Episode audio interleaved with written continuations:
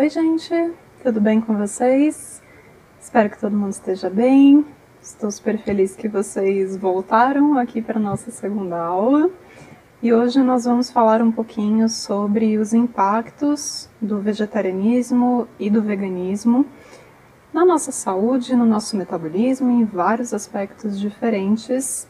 E para a gente começar, vamos começar logo de cara.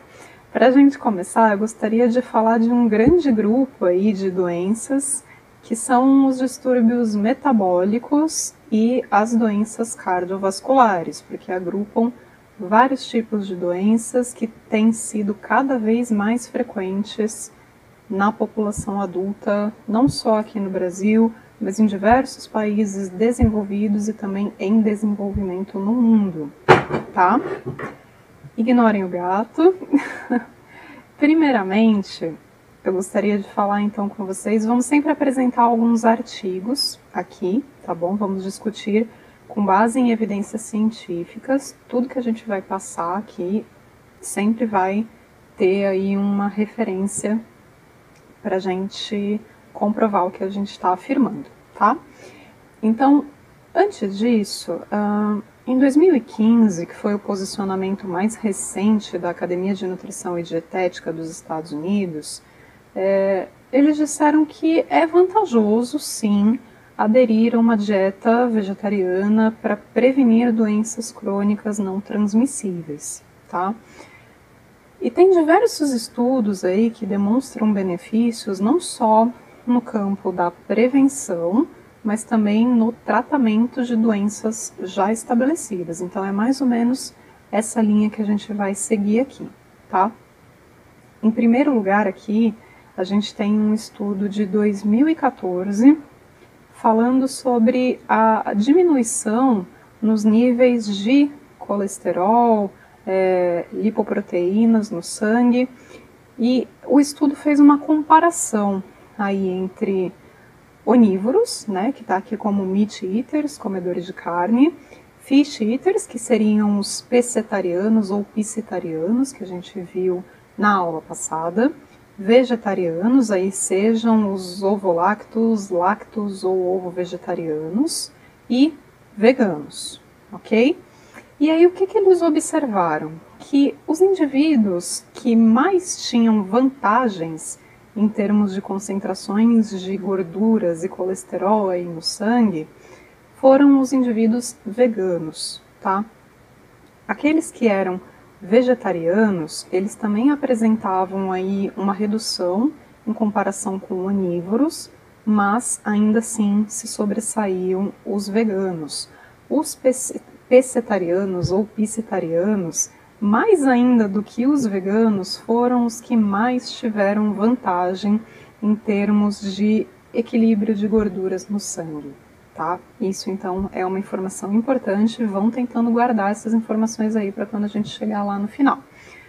Outro estudo falando sobre as dietas vegetarianas e a pressão sanguínea, né, a pressão arterial, entre indivíduos de um grande estudo populacional que também foi realizado nos Estados Unidos. Esse estudo é de dois mil e doze e ele mostrou o seguinte, eles tinham também indivíduos vegetarianos e indivíduos veganos. Comparando os dois grupos com onívoros também, quem mais teve vantagem, quem mais teve redução da pressão arterial, seguindo uma dieta É, à base de vegetais, foram os veganos, tá? Então quem realmente teve uma uma redução significativa, uma vantagem, um benefício significativo, foram os veganos, não tanto os vegetarianos, em comparação com indivíduos onívoros, tá? Seguindo adiante, falando de outra variável muito importante e que continua sendo aí um grande desafio para a saúde pública em vários países, é a questão do excesso de peso. Então tem alguns estudos aí que se dedicaram a avaliar se uma dieta vegetariana ou vegana era mais é, benéfica para promover um peso corporal adequado e também para reduzir risco cardiometabólico. Esse estudo aqui, ele foi um ensaio clínico randomizado, né? Ou seja, os indivíduos eram aleatoriamente alocados para os grupos de intervenção e ele foi um, um ensaio do tipo crossover. O que isso significa? Aqui no caso, eles tinham então um grupo de indivíduos que seguiria uma dieta mediterrânea e outro grupo de indivíduos que seguiria uma dieta vegana com baixa quantidade de gordura. Depois de um determinado tempo de intervenção, seguindo essas duas dietas, os indivíduos trocavam de grupo. Então, quem fez primeiro a dieta mediterrânea, agora passaria a fazer uma dieta vegana e vice-versa. E o que eles viram, os resultados foram os seguintes. Uma dieta vegana com pouca quantidade de gordura melhorou, adequou, né, com, com mais é, significância o peso corporal, melhorou as concentrações de gorduras no sangue, melhorou a sensibilidade à insulina, tanto no baseline, ou seja, no início do estudo, quando comparado com uma dieta mediterrânea.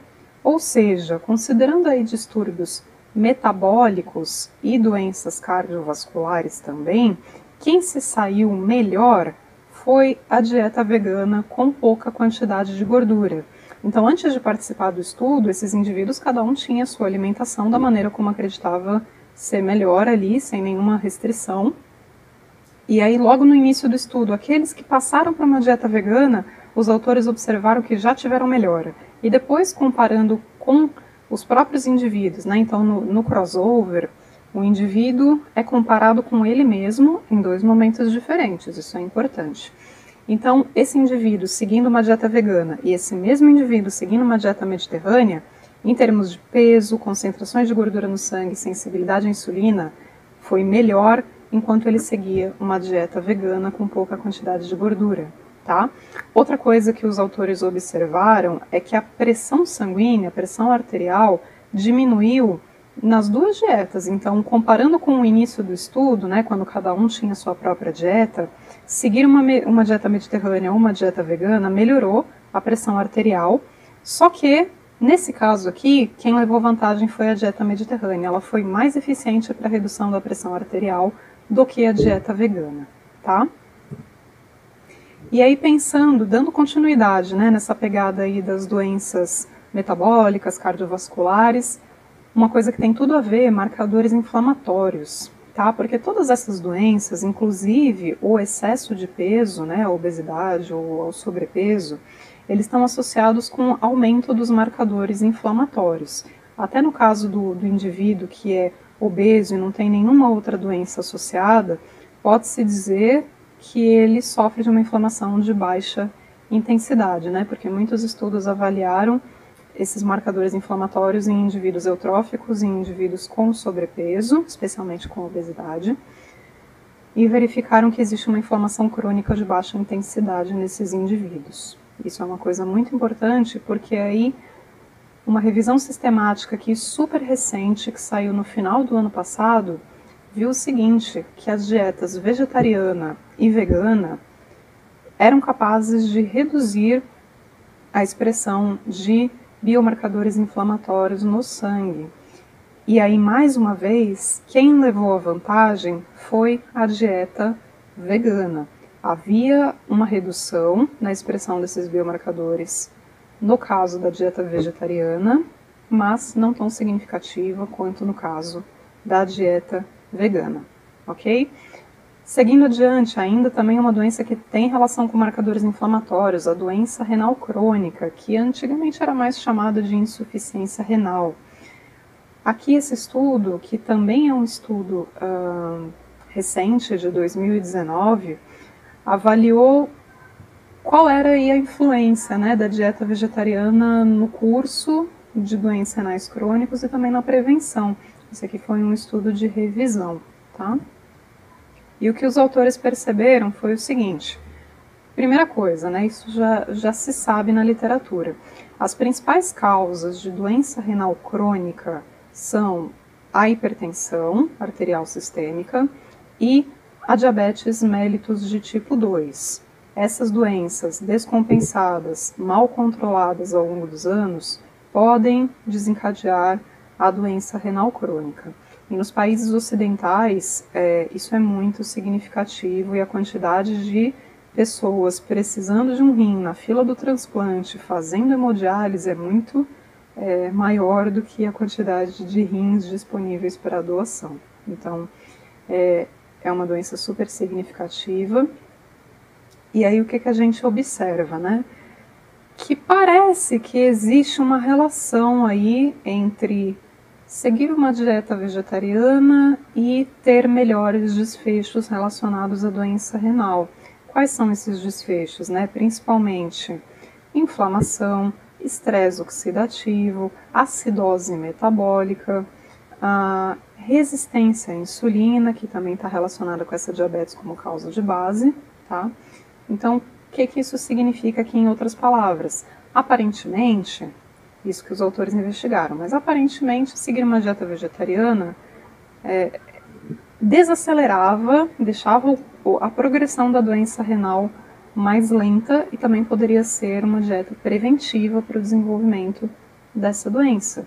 E aí o que eles verificaram é que vários estudos que foram revisados atestavam a segurança de uma dieta vegetariana para pacientes que tinham doença renal crônica, independente da severidade da restrição de proteína. Porque para pacientes que uh, possuem doença renal crônica, mas que ainda não estão no estágio final, que não é, fazem hemodiálise, é, recomenda-se uma dieta hipoproteica, né? Uma dieta restrita em proteína. E quanto mais essa doença progride, mais severa é essa restrição. Quando o indivíduo chega na hemodiálise, por outro lado, a máquina está fazendo o trabalho da melhor maneira possível que os rins deveriam fazer. Então não se trabalha mais com uma dieta hipoproteica. No caso da hemodiálise, que é o estágio final, a gente trabalha com uma dieta hiperproteica, inclusive. Mas, em todos os outros estágios, antes do estágio final, a dieta é hipoproteica. E aí essa revisão diz uma coisa bem significativa, que é o seguinte: independente da severidade da restrição proteica, a dieta vegetariana foi segura e ela parece eficaz para deixar esse indivíduo com melhores desfechos, melhor qualidade de vida por consequência, e lentificar a progressão da doença até o estágio final, tá? Outro estudo bem interessante, é, que também é um estudo recente de dois mil e dezenove, publicado numa revista importante da área de nutrição, é, procurou também avaliar essa associação, né, entre a dieta vegetariana e a doença renal crônica. E o que eles viram aqui foi o seguinte: aqueles pacientes que seguiam, que eles já avaliaram, vegetarianos e veganos, aqueles pacientes que seguiam uma dieta ah, vegana, ovo-lacto-vegetariana, eram mais protegidos, digamos assim, contra a progressão da doença em comparação com indivíduos onívoros. Então, o que eles evidenciaram aqui foi que tem uma, uma significância bem forte, uma relação aí bem forte entre consumir uma dieta vegetariana ou vegana e a prevalência de doença renal crônica. Então, nesse caso, a dieta vegetariana entra como um preventivo, tá? Então, a gente vê dois aspectos, né? Vamos retomar. No estudo que eu mostrei aqui primeiro, a gente viu que pessoas que já tinham doença renal crônica poderiam se beneficiar de uma dieta vegetariana para evitar, lentificar a progressão da doença. Em compensação, indivíduos saudáveis que ainda não tinham quaisquer problemas renais também, de acordo com esse segundo estudo aqui, poderiam se beneficiar de uma dieta vegetariana, porque ela seria preventiva contra a doença renal crônica. Então, ela diminuiria a prevalência na população de doença renal crônica. Ok? Seguinte, falando sobre uma doença que também tem tudo a ver com marcadores inflamatórios, que é o câncer. Então aqui, esse estudo de dois mil e quinze, também publicado numa revista com alto impacto aí da área, avaliou a dieta vegetariana e o risco de câncer coloretal, especificamente. Isso é muito falado porque outros estudos já demonstraram que um consumo exacerbado de carne parecia, principalmente a carne bovina, parecia estar associado com a maior incidência de câncer coloretal e intestinal de um modo geral. E aqui, esse estudo vem reforçar exatamente esse mesmo ponto. Eles concluem que as dietas vegetarianas estão associadas com uma menor incidência de câncer coloretal, e quem tinha a maior vantagem aqui, mais do que os veganos ou do que outros grupos de vegetarianos, eram os pescetarianos. Eles eram o grupo, em comparação com veganos, vegetarianos, ovo-lacto, é, veganos estritos, é, ou melhor, vegetarianos estritos. Os pescetarianos eram o grupo que tinha a menor incidência, a menor chance de desenvolver câncer coloretal em comparação com indivíduos onívoros, que consumiam carne regularmente, tá? Não é possível dizer ainda, já que esse aqui era um estudo observacional, não é possível dizer se essa relação é causal, ou seja, não é possível dizer, com base nesse estudo aqui, no desenho desse estudo, que consumir mais carne ou ser vegano ou ser ovo-lacto-vegetariano causa maior chance de câncer coloretal do que se você for pescetariano. Porque esse estudo observou apenas um momento no tempo, né? Então a gente não consegue dizer que uma coisa aconteceu por causa da outra. Porém, pode ser interessante para a prevenção primária. Então, eu posso não estar em risco, posso não ter indivíduos na minha família que já tiveram câncer coloretal, eh, não tenho suspeita, não tenho nenhuma relação aparente com, com esse tipo de câncer, mas em termos de prevenção, então eu quero prevenir, ser pescetariano parece ser o mais vantajoso, ok? Outro estudo também falando sobre o desenvolvimento de câncer. Aqui um estudo bem interessante, porque foi um estudo de coorte, com mais de trinta e dois mil, é, na verdade aqui no total, quase cinquenta mil indivíduos, sendo trinta e dois mil onívoros, então pessoas que consumiam carne regularmente, pescetarianos, vegetarianos e veganos, todos com boa quantidade de pessoas em cada grupo, então esse é um tipo de estudo que permite análises robustas, porque a gente tem uma grande quantidade de pessoas. E o que eles verificaram foi que, depois de quase quinze anos seguindo essas quase, acompanhando essas quase cinquenta mil pessoas, foi verificado aí uma grande quantidade, a maior, o maior percentual de diagnósticos de câncer ocorreu entre os onívoros, entre aqueles que consumiam carne. Então, dez por cento dos onívoros desenvolveram algum tipo de câncer durante esses quase quinze anos. Quem menos desenvolveu algum tipo de câncer durante esse período de acompanhamento foram os indivíduos, aqui, aqui o meu cursor, comparando aqui onívoros, dez por cento, pescetarianos, seis por cento, vegetarianos, não é uma, acredito, claro, não existe uma diferença aqui estatisticamente significativa, mas pescetarianos e vegetarianos principalmente levaram a vantagem.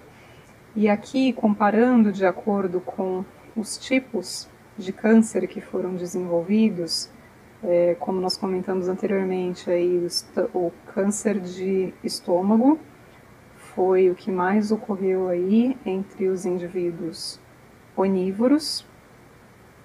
É, nos indivíduos, ironicamente, né, diferente do que encontramos no outro estudo, entre os pescetarianos e os vegetarianos, câncer coloretal, ok? Então a gente viu lá no outro estudo que aparentemente os pescetarianos eram os que tinham a maior vantagem na prevenção é, do câncer coloretal.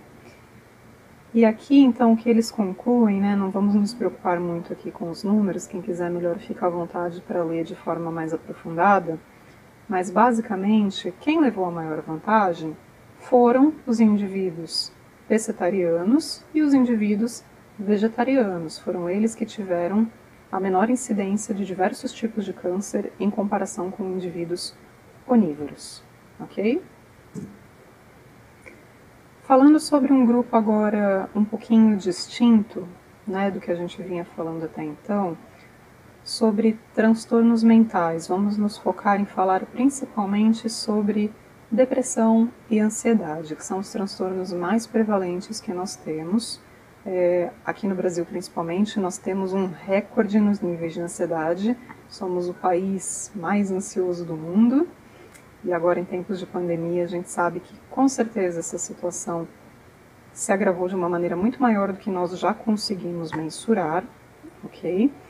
Então aqui temos um estudo que procurou avaliar a relação entre seguir uma dieta vegetariana e o risco de desenvolver depressão, ansiedade e sintomas de estresse.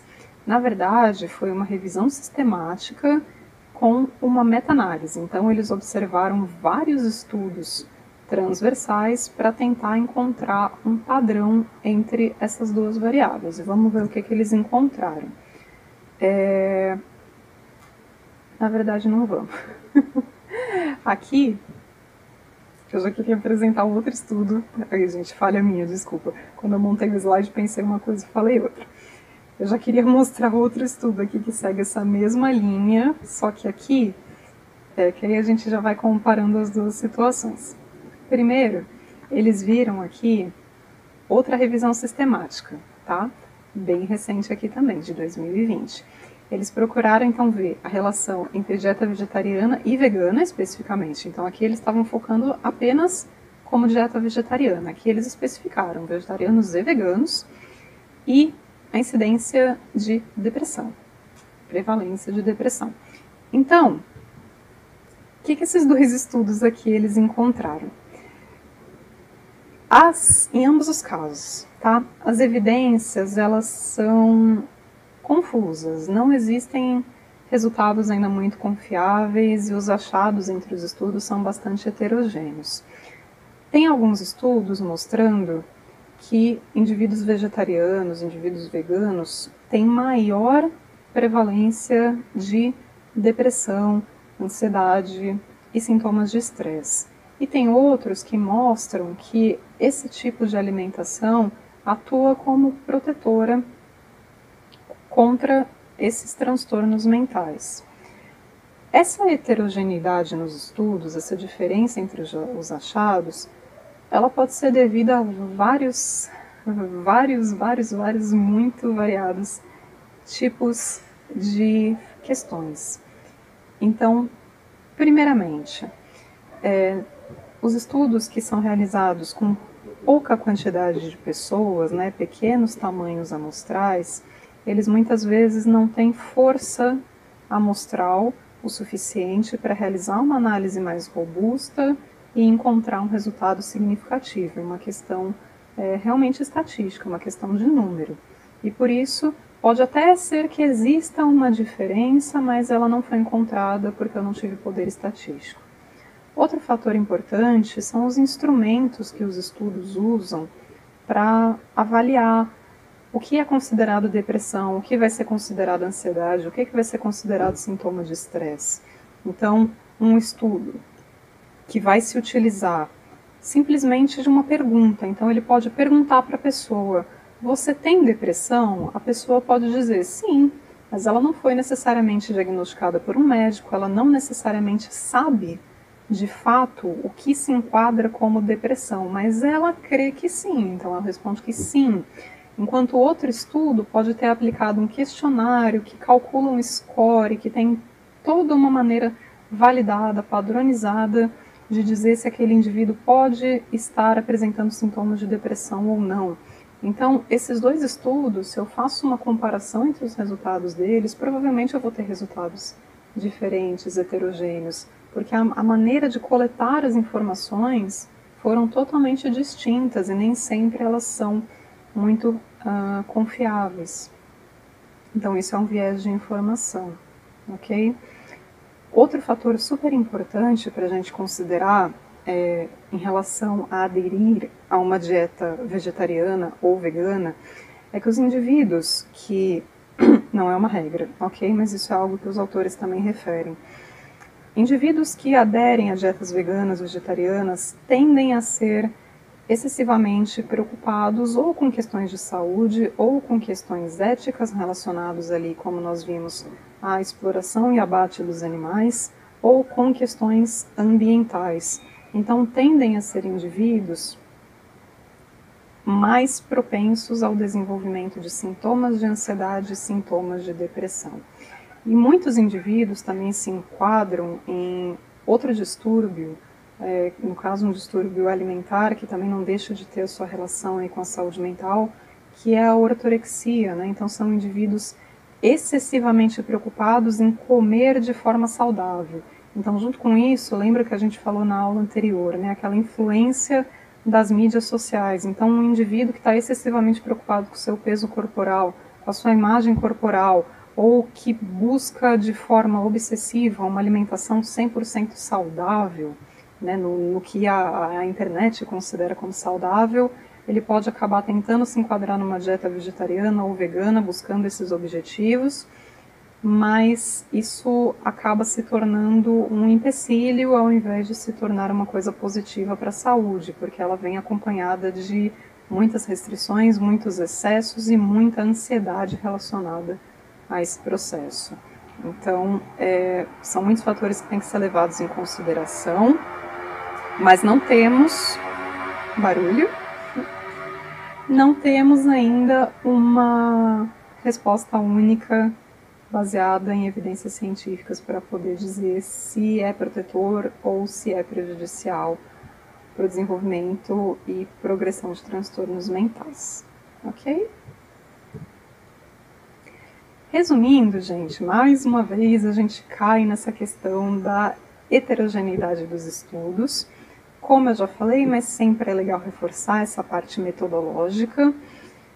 Os resultados de um estudo dependem desde a maneira como os questionários foram desenvolvidos, se esses questionários foram feitos pelo próprio autor, se eles já passaram por uma validação, se eles são adequados para avaliar aquela população específica, naquela situação específica, se o desenho de estudo que o autor escolheu realmente é adequado para responder a pergunta que ele quer responder, para atingir o objetivo que ele se propôs. Então, tudo isso, a pessoa que vai fazer a coleta de dados, o local onde essa coleta de dados vai ser feita, se vai ser presencialmente, se vai ser à distância, tudo isso pode interferir no processo.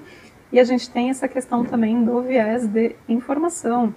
Então, depende, eu vou estar me baseando na resposta do próprio indivíduo, no diagnóstico médico, eu vou exigir um atestado, eu vou é, conferir os prontuários desse paciente, de que maneira que a, minha, a informação que eu preciso vai chegar até mim.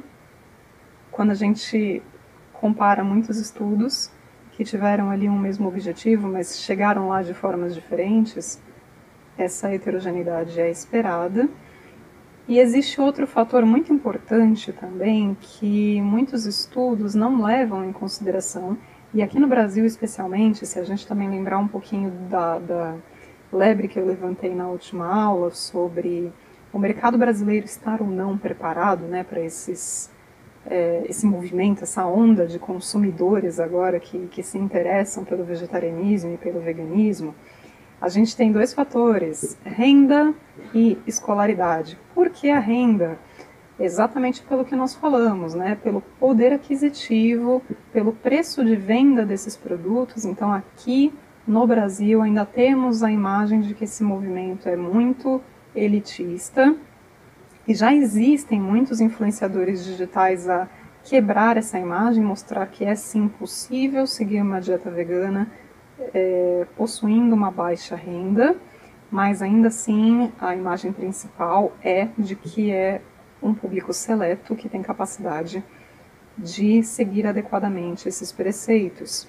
E a questão da escolaridade, porque em muitos países, tanto a, a baixa renda quanto a pouca escolaridade se refletem em um baixo consumo de carne, mas isso daí não está associado a um princípio ético, uma questão é, ideológica, um estilo de vida, e sim está associado à pobreza, ao baixo poder aquisitivo. Então são indivíduos que não comem carne, por exemplo, não porque não querem, mas porque não conseguem comprar, porque é, trabalham de forma informal, devido muitas vezes à baixa escolaridade, porque não conseguem uma colocação no mercado, ou porque vivem em situações de vulnerabilidade social, em locais que têm pouco acesso a uma alimentação adequada e a uma alimentação segura, se a gente for considerar né, o, a definição correta do, do, do termo segurança alimentar. Né? O que é segurança alimentar? É eu ter acesso a alimento em quantidade suficiente, de qualidade, que não só matem a fome, mas que nutram o corpo, né, e que respeitem as preferências individuais, respeitem a religião, respeitem a cultura do indivíduo. Então, indivíduos em situação de extrema pobreza não escolhem, muitas vezes, o que conseguem comer.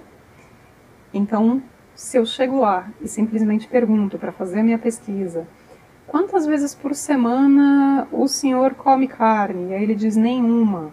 Aí no meu estudo eu vou tratar isso como uma coisa maravilhosa, como um sinal de que o estilo de vida dele, que a ideologia dele é contra o abate dos animais, é contra a matança predatória, o esgotamento do solo, sendo que na realidade ele simplesmente não tem dinheiro para comprar carne, tá? Então é super importante que qualquer tipo de análise estatística realizada em relação a esse tipo de avaliação do padrão alimentar seja controlada por fatores sociodemográficos, tudo bem? E que a gente leve em consideração a realidade do local que nós estamos estudando, porque ela não é a mesma em todos os países do mundo, certo? Lembrem-se disso. Gente, por hoje é isso, foi uma aula um pouco mais curtinha, espero que eu não tenha corrido muito. Se vocês ficaram com alguma dúvida, têm interesse em discutir melhor sobre algum grupo de doenças específica que foi abordado aqui, ou sobre alguma doença que eu não falei, mas que ocorreu aí para vocês, fiquem à vontade para mandar as perguntas aqui na, no, no campo né, dos comentários, ou para entrar em contato comigo no Instagram, ok? Muito obrigada, vejo vocês na próxima aula. E é isso, gente. Aproveitem o curso. Tchau, tchau!